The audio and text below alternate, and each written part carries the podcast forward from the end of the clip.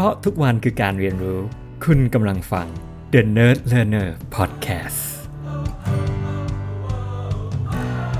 สวัสดีครับ ผมตีครับ ยินดีต้อนรับสู่ The Nerd Learner Podcast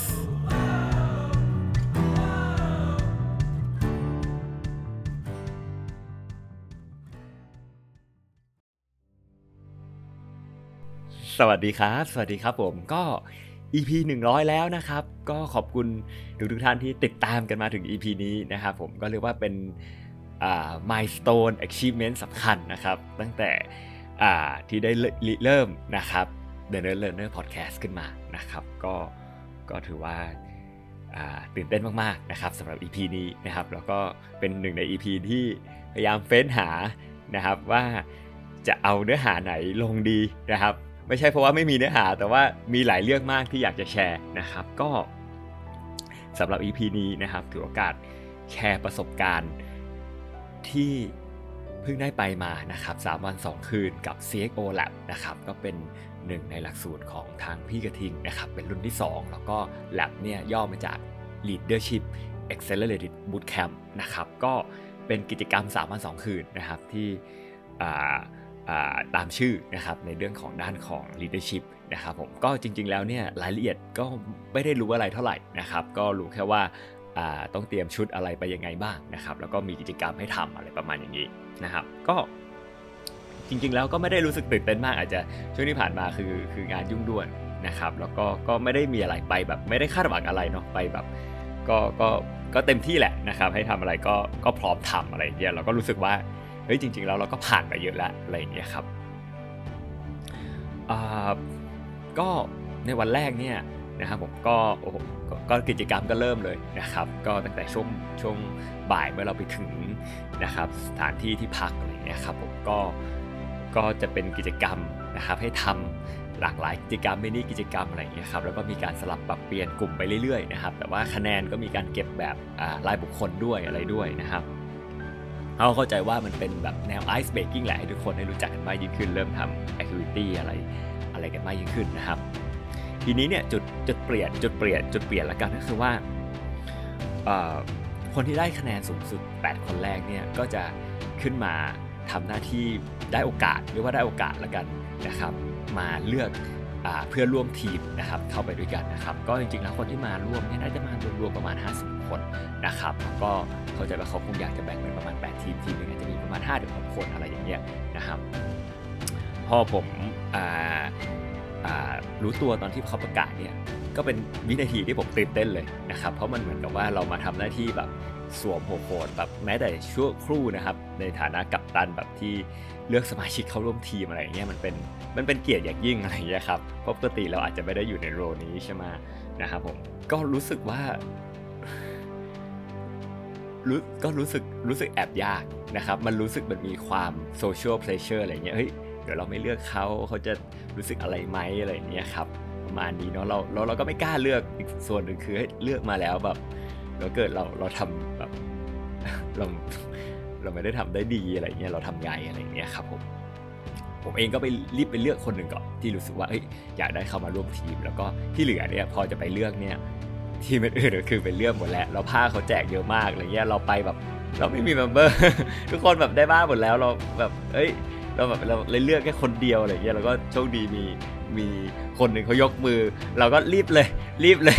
รีบเอาไปพ่ายเขาเลยอะไรเงี้ยก็มันก็ขำดีเนาะคือช่วงแรกเราก็แบบเออเราไม่เลือกสักทีอะไรเงี้ยจนมันไม่มีเหลือตัวเลือกกันแล้วซึ่ง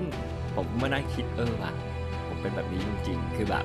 มันก็สะท้อนมาว่าเราเป็นคนที่บางทีแบบ เรามักไม่กล้าตัดสินใจในบางครั้งหรือปล่อยไปจนทาให้เราไม่มีตัวเลือก ซึ่งตรงนี้เนี่ยผมรู้สึกว่าเกิดขึ้นกับผมหลาย ๆ ครั้งเลยทำให้แทนที่เราจะได้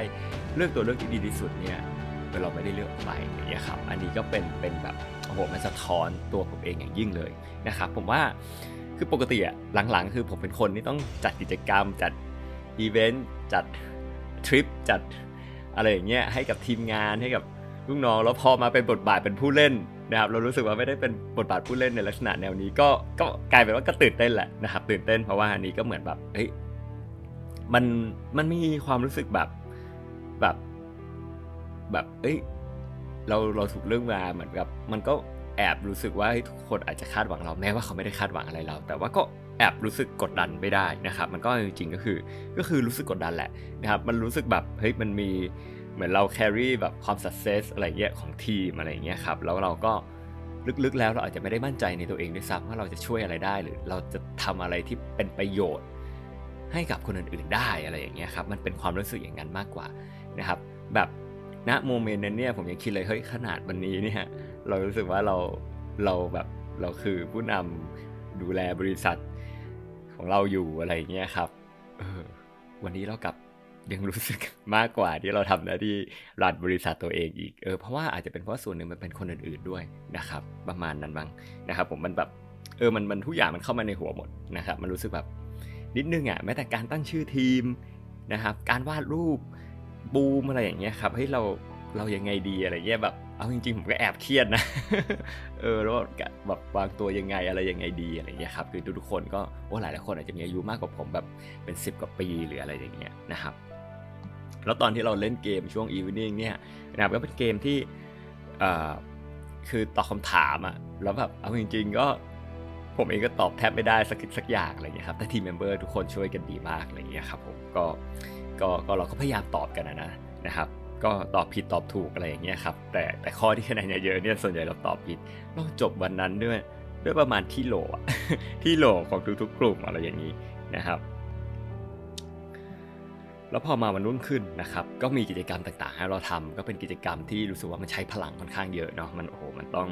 ต้องแข่งขันโอ้โหคือแบบมีกิจกรรมหนึ่งอะแบบจำได้เลยคือแบบเล่นกันประมาณ 5 นาทีอะคือ นาทีแรกคือเหงื่อออกแล้วอะไรอย่างเงี้ยครับ นาทีที่ 2 คือแบบรู้สึกว่าแบบเหงื่อเต็มตัวอะไรประมาณนี้คือ ตอนที่จะครบ 5 นาทีนี่คือแบบว่าโอ้โหคือคือหมดแรงอะ่ะหมดแรงนะครับ แล้วก็แล้วก็ในกิจกรรมต่างๆเนี่ยก็รู้สึกว่าแบบ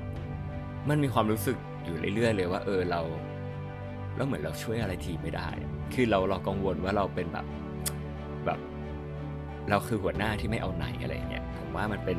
เสียงประมาณนี้ครับที่เข้ามาแล้วก็บางทีว่ารอยออะไรอย่างนี้เนาะนะครับมันมีความรู้สึกอยู่อยู่อยู่ตรงนี้อยู่เรื่อยๆนะครับแล้วก็มันชัดมากอยู่ในกิจกรรมหนึ่งคือไป auction คือคือเหมือนช่วงแรกเนี่ยกิจกรรมต่างๆ ที่เราทำเพื่อเพื่อพยายามเก็บเงินมาซื้อซื้อของนะครับพอการซื้อของเนี่ยมันต้อง auction แล้วแล้ว auction ยังไงก็ไม่รู้อะคือว่า เราก็คุยกับทีม ทีมก็เดินไปดู ทีมก็บอกว่าอยากได้อันนี้อยากได้อันนี้ ผมเองก็ทำหน้าที่ไป auction แต่สิ่งที่ auction คือว่าไอสิ่งที่อยากได้อะเราไม่ได้ คือเราไม่ได้เลย เราไม่ได้เลยในใน auction อะ คือผมรู้สึกว่าแบบไอ auction ผมก็ยังแพ้คนอื่นอะไรอย่างเงี้ยครับ คือเงินเราก็กลายเป็นเงินเราก็มีนะ แต่ว่าทำไมเราไม่กล้า auction มากกว่านี้ทำไมเราไม่ คือผมมานั่งคิดมันบินอยู่ในหัวทำไมเราไม่พยายามมากกว่านี้วะเฮ้ย เมื่อคนอื่นๆเขาอยากได้กันมากอะเขาก็ไม่สนใจอะไรทั้งนั้นอะแต่เราแบบไม่ได้มีความอยากได้มากขนาดนั้นเลยเปล่าวะเรารู้สึกแบบเออมันเป็นความรู้สึกที่หดเหี่ยวมากลับมาแล้วแบบ auction มันล้มเหลวอะไรอย่างเงี้ยครับแบบ auction ไม่ได้อะไรเลยอะนะครับแล้วผมก็เองก็กลับมาบอกเออจริงแล้วก็เป็น member ที่ผมชวนมาครั้งคนแรกแล้วก็ให้เขาดูเรื่องของ architect ที่ที่จะสร้างนะครับ ผมก็กล่าวขอโทษแบบแบบไม่รู้ตัวเลยคือรู้สึกเออขอโทษที่แบบ ไม่ไม่สามารถอะคือคือณ moment นั้นก็เป็น moment หนึ่งที่ผมรู้สึกแบบfail กับตัวเองมากอะไรอย่างเงี้ยครับแล้วมันก็มี moment แบบเนี้ยรู้สึกอยู่ตลอดนี่คืออาจจะเป็นความรู้สึกกดดันมาที่เรารู้สึกว่าเออเราแบบแม้แต่ mission อะไรแบบเนี้ยเรายังทำอะไรไม่ได้ เรายังทำอะไรไม่ได้เลยนะครับผมแต่ว่าแบบก็พยายามอย่างเต็มที่นะครับ จน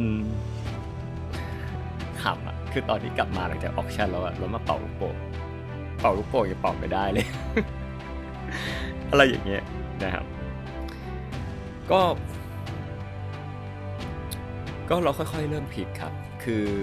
คือพอสุดท้ายเนี่ยได้ด่านที่มันเป็นเป็นด่านหลักเนี่ย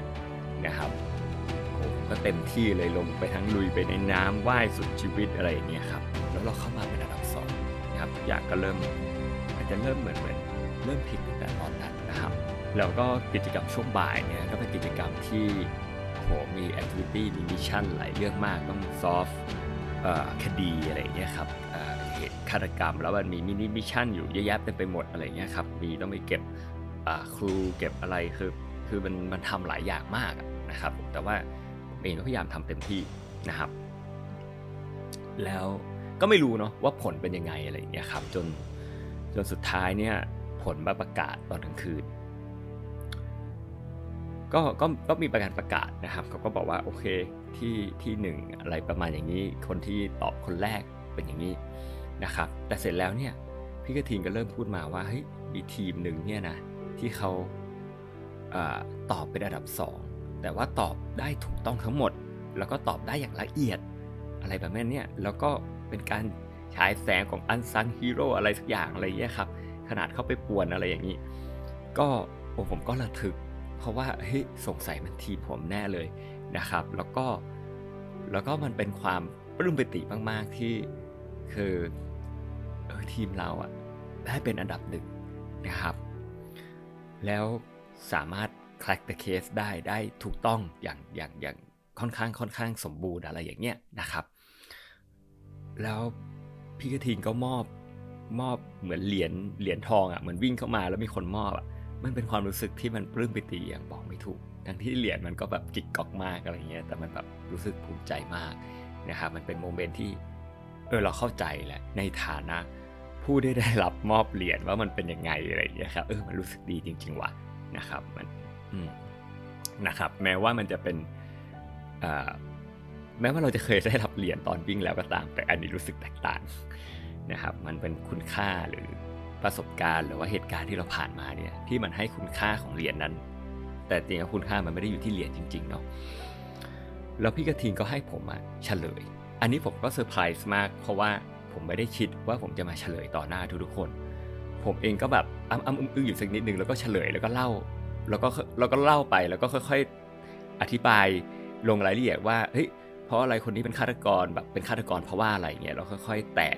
ทีละชิ้นทีละชิ้นออกมา คือระหว่างเล่าอะก็รู้สึกว่าเราเนิร์ดมาก คือก็ไม่รู้ว่าทุกคนเขาฟังเราเบื่อหรือเปล่าอะไรอย่างเงี้ยเราก็พยายามแบบรีบไปอะไรอย่างเงี้ยครับแต่ก็ดูเหมือนทุกคนก็ตั้งใจฟังเราอยู่อะไรเงี้ยครับเราก็พยายามอธิบายแต่เราก็นั่งคิดคนจะเข้าใจเราไหมวะมันงงไหมว่ามันน่าเบื่อไหมวะนี่คือสิ่งที่เราคิด แต่ว่าพอเล่าเสร็จเนี่ยมันกลายเป็นว่าเฮ้ยทุกคนทึ่งมาก ทุกคนทึ่งเฮ้ยแบบมีแต่คนเข้ามาชมแบบเฮ้ยสุดยอดว่ะเฮ้ยเก่งว่ะเฮ้ย แม่งเทพเฮ้ยอยู่คนนั้นปะวะอะไรแบบเนี้ยเฮ้ยคือคือแล้วสิ่งที่ติดถามคือเฮ้ยเข้าใจหรือเปล่าแบบเบื่อหรือเปล่า แต่ว่ามันคนละโลกเลยอะคือทุกคนกลับมองว่าโอ้โหเราสามารถแบบประมาณวิเคราะห์ออกมาได้แบบชินแล้วก็แบบประกอบภาพทุกอย่างอะไรอย่างเงี้ยประมาณนั้นแต่ไอคนที่เล่านี่คืออีกโหมดหนึ่งนะครับ แต่ว่าก็เป็นเป็นคืนที่รู้สึกว่าเติมเต็มมาก ๆ นะครับ รู้สึกว่า เออมันเราชินอะผมว่าคนส่วนใหญ่ชินแต่จำแต่คำที่มันไม่ดีอะไรเงี้ยครับ แต่ว่า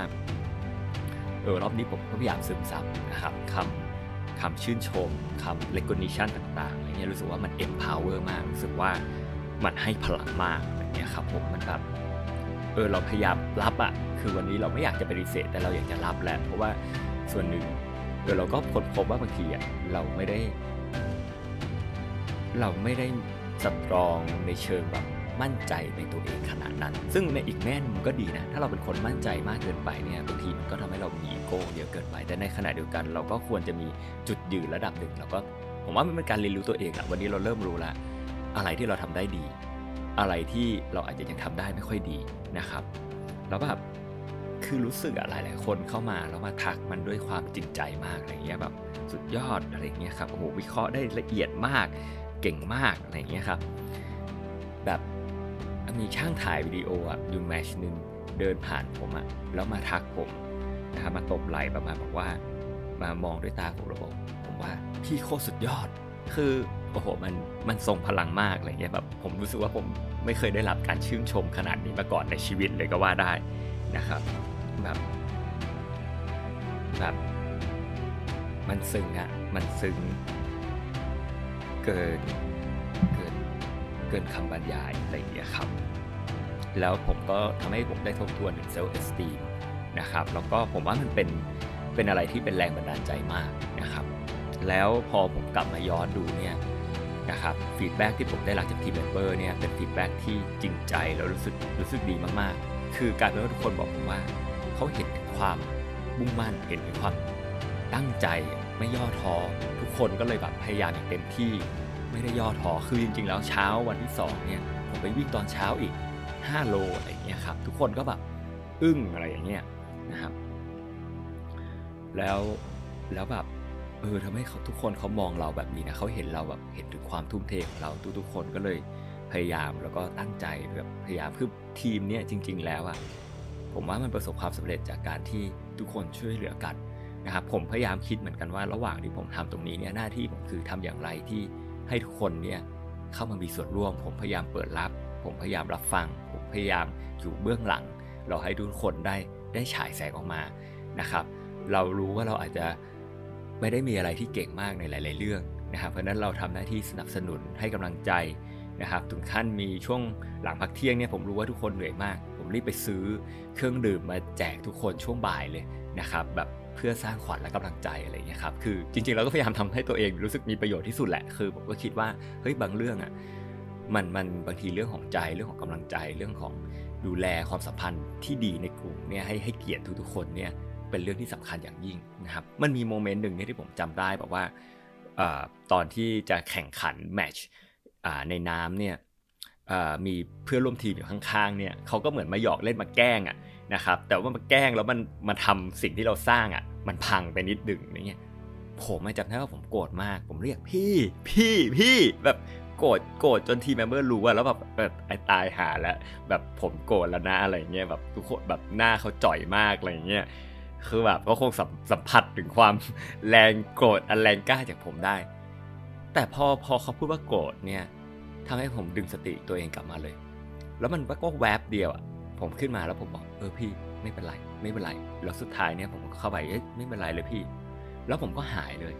ผมผมดึงสติขึ้นมาผมรู้สึกว่า ผมบอกตัวเองแค่ว่าเฮ้ยผมโกรธไปทำไมวะมันมันมันมันไม่มีประโยชน์แล้วอะเขาไม่ได้ตั้งใจ แล้วมันก็เป็นแค่เกม เออ ไม่เป็นไรอะไรเงี้ยผมคิดว่ามันเป็นโมเมนต์เนี่ยที่ผม ผมรู้สึกดีกับตัวเองมากกว่าที่ เออนี่แหละคือ EQ เออ ที่เรารู้สึกว่าเราดึงตัวเองกลับมาได้ในโมเมนต์ที่มัน มันเรารู้สึกแบบมีคนมา เออมามาแบบซับ o t a g e หรือว่าแบบเออมามากันแกล้งอะไรเงี้ยครับ แล้วเราสามารถกลับมาได้อันนี้ผมก็เลยรู้สึกว่า อันนี้แหละสำหรับผมที่ผมภาคภูมิใจนะครับ ในหลายๆโมเมนต์แล้วก็กิจกรรมเนี่ยผมกลับไม่ได้ไม่มีตอนไหนที่ผมเริ่มรู้สึกว่ามันมันแฟร์หรือไม่แฟร์เลยอะคือผมว่ารอบเนี้ยผมเข้าใจสัจธรรมมากยิ่งขึ้น เพราะว่าพอเราแข่งกิจกรรมทางน้ำเสร็จอะเอาจริง ๆ แล้วว่าเราพบว่าเราอยู่ในจุดที่น้ำมันลึกคือสระมันอะเราในสระน้ำเนี่ยเหมือนกับช่วงแรกของสระคือไม่ใช่ช่วงแรกคือมันแบ่งเป็นเลนส์ถูกไหมแล้วมันอาจจะไปกลับนะครับ แต่ว่าความความตื้นของความลึกเนี่ยมันอยู่ในคือทีมที่มันอยู่ด้านด้านด้านด้านซ้ายของสระอย่างเงี้ยนะครับ มันจะตื้นหน่อย แต่ทีมที่อยู่ด้านขวาของสระเนี่ยมันจะลึกหน่อย แต่เราอยู่ฝั่งขวาของสระนะครับซึ่งซึ่งพอลึกเนี่ยมันก็จะลำบากในการประคองในการช่วยคือต้องว่ายน้ำอะไรเงี้ยแต่ว่าอยู่ด้านอยู่ด้านด้านด้านซ้ายเนี่ยมันอาจจะมันอาจจะตื้นพอด้านที่มันตื้นพอเนี่ยมันยืนได้อะไรเงี้ยครับมันก็แบบเออมันไม่ได้เท่ากันมันไม่ได้แฟร์แต่ว่า มันไม่มีอะไรแฟร์คือคือในแต่ละกิจกรรมในแต่ละช่วงเชื่อว่ามัน มีอะไรต่างๆเกิดขึ้นมากมาย แล้วก็ผมก็เริ่มเข้าใจแบบหลายอย่างมันก็อาศัยโชคเข้าช่วยถูกไหมครับ มันเป็นการที่แบบ มันไม่ใช่เกมในคลาสรูมที่มันแบบเป๊ะๆขนาดนั้นนะครับบางเกมก็เปิดโอกาสให้แต่ละทีมขโมยกันได้อะไรเงี้ยมันก็มีแบบเออสร้างให้แม่งแต่ละกลุ่มมันทะเลาะเบาแหวงกันหรือเปล่าอะไรเงี้ยแต่ผมก็ไม่นั่งคิดเออมันก็โลกของความเป็นจริงมันก็อย่างเงี้ยนะครับมันมันมีจังหวะ มันมีโชค มันมีคนอื่นเกมมันไม่ได้แบบ เป็นเกมที่มัน everything ทุกอย่าง control เพราะมันไม่ใช่ชีวิตจริงนะครับ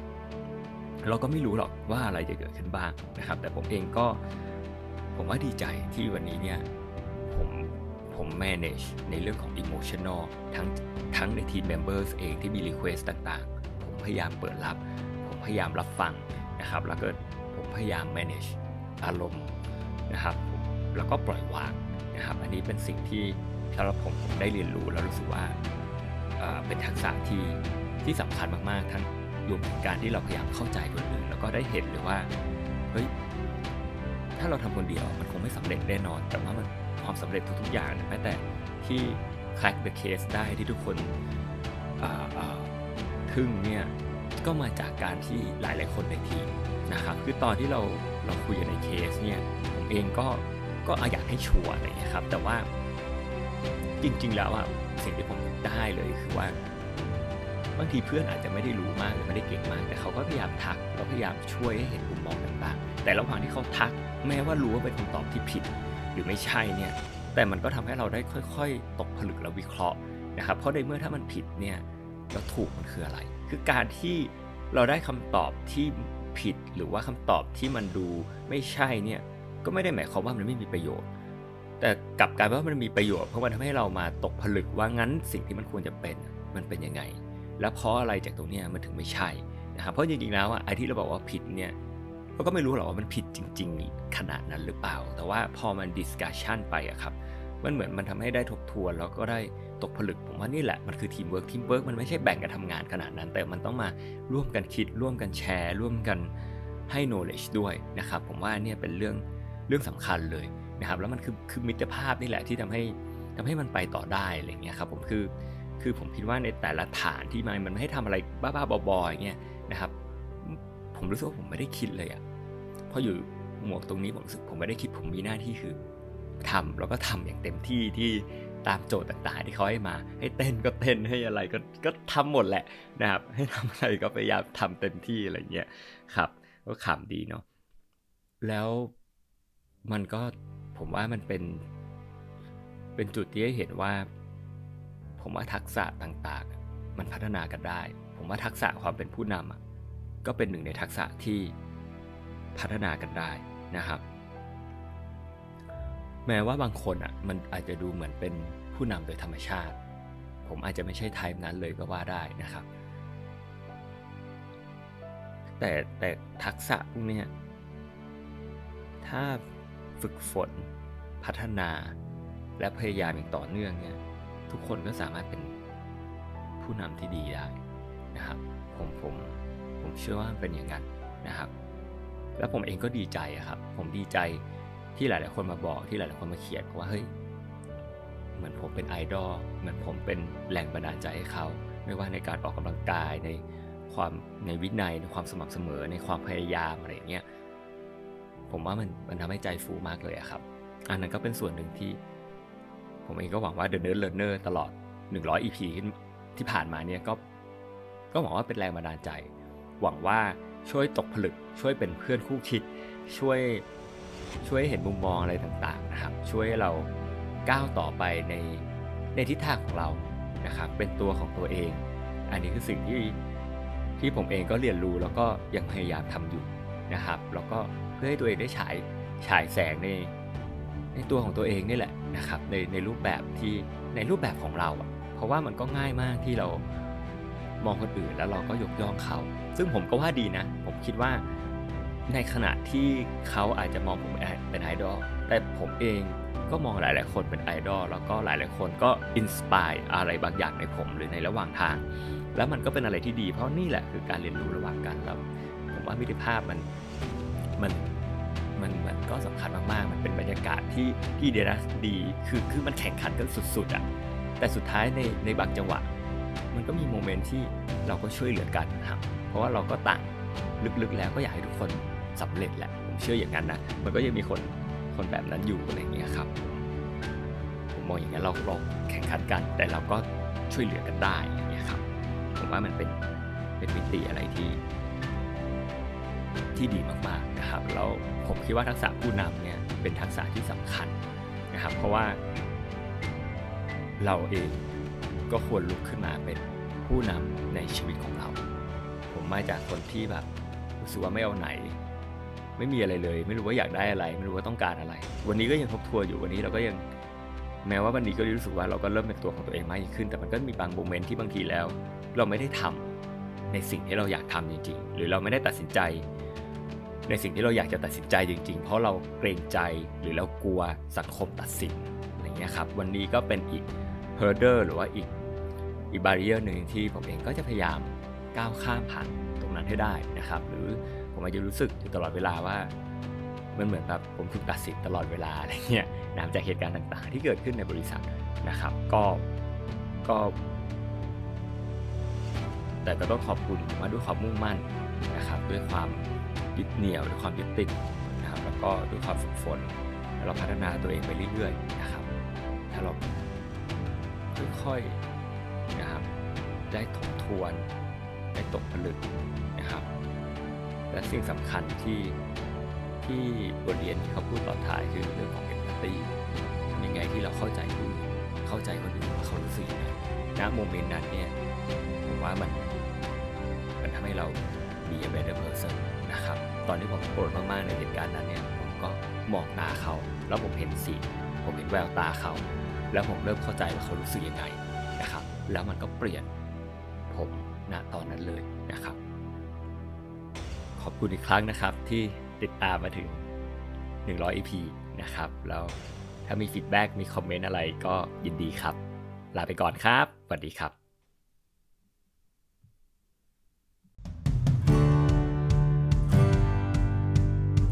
เพราะทุกวันคือการเรียนรู้ คุณกำลังฟัง The Nerd Learner Podcast